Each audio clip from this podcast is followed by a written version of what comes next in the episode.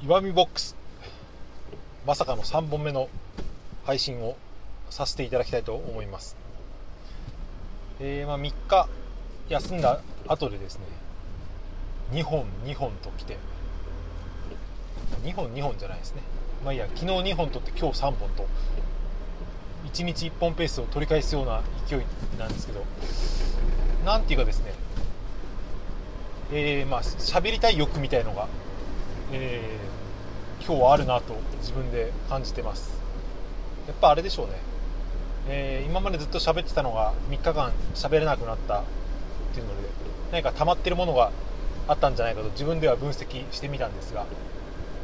何でも血液でも精子でも、えー、まあ、循環させて、えー、溜まったものは出した方がいいというですね、えー、思うので、え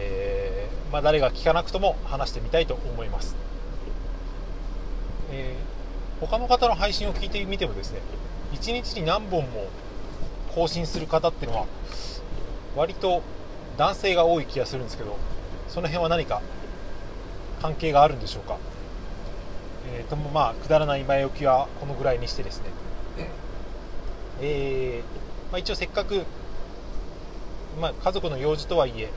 京都に旅行にですね行ってきたのでその感想みたいなことをですね、えー、個人的に、えー、残しておこうかなといういうのが今回の配信の目的です、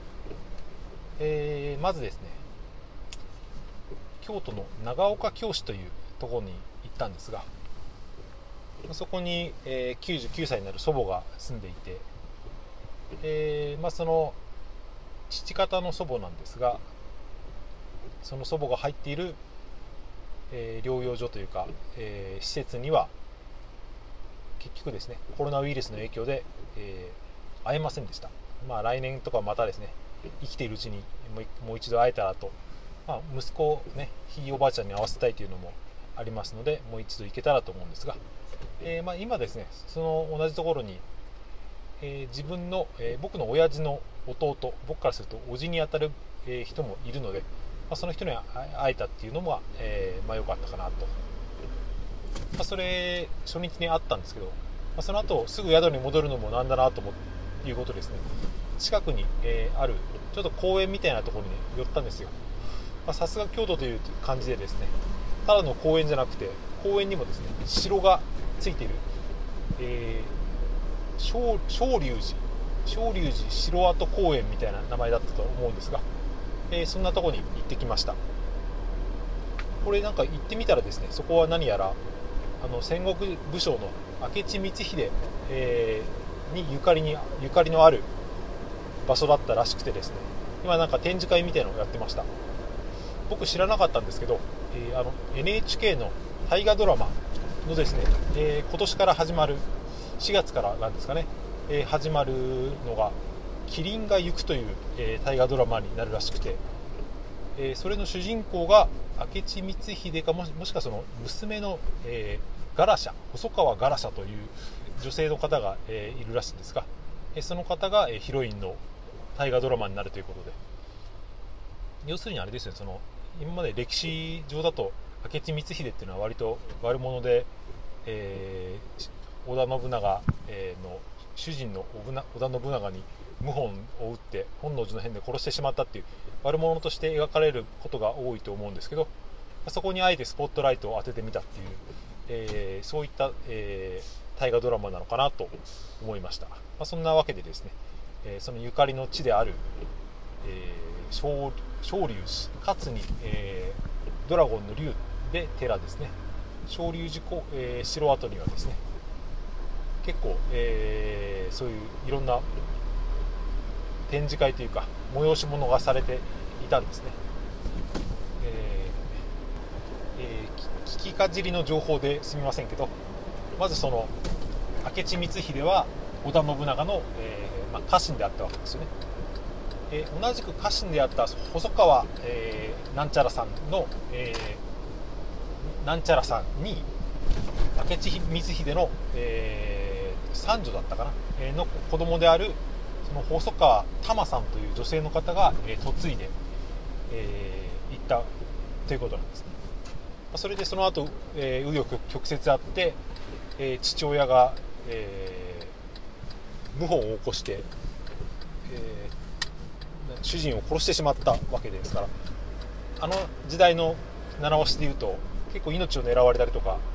えーまあ、家族みんな殺されてしまうような時代だったと思うんですけど、えーまあ、それを逃れて、えー、どこかの誰か誰かにちょっとすみませんこの辺は曖昧ですけど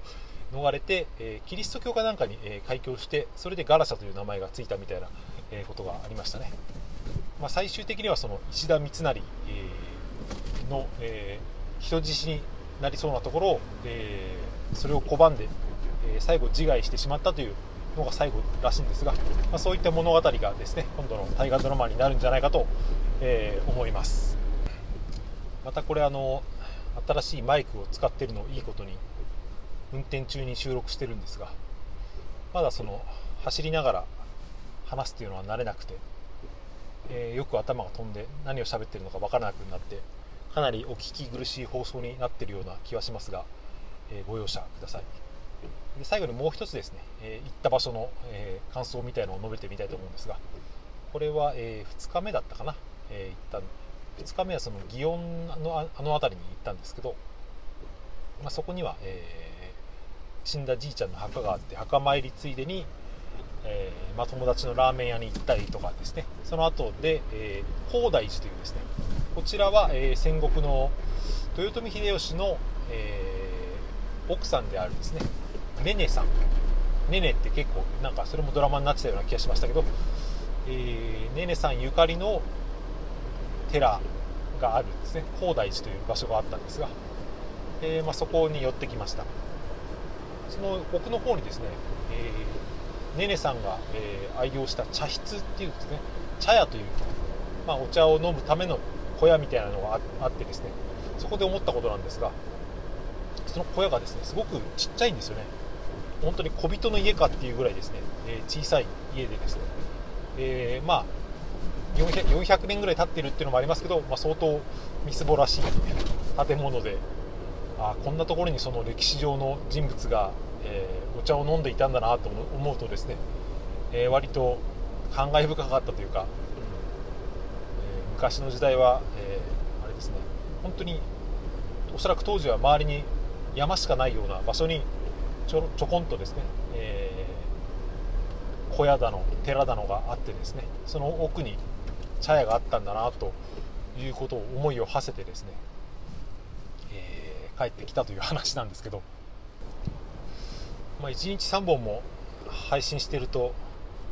いよいよ頭が空っぽになってくるというか話すことはなくなってくるんですけど、まあ、それでもやっぱり前より喋れるようになったなって、えー、まあ思う思うんですよね。えー、まあその話してる内容がうんぬんっていうのは、えー、さておきですね、えー、まあ、何もなくても、えとりあえず自分の頭の中を言語化して、え言葉に言葉を発せれるようになったなっていう、まあ、その辺は進歩なのかなと自分では思ったりしますが、まあ、まだまだですね、えまだまだだと思うので、えこれからも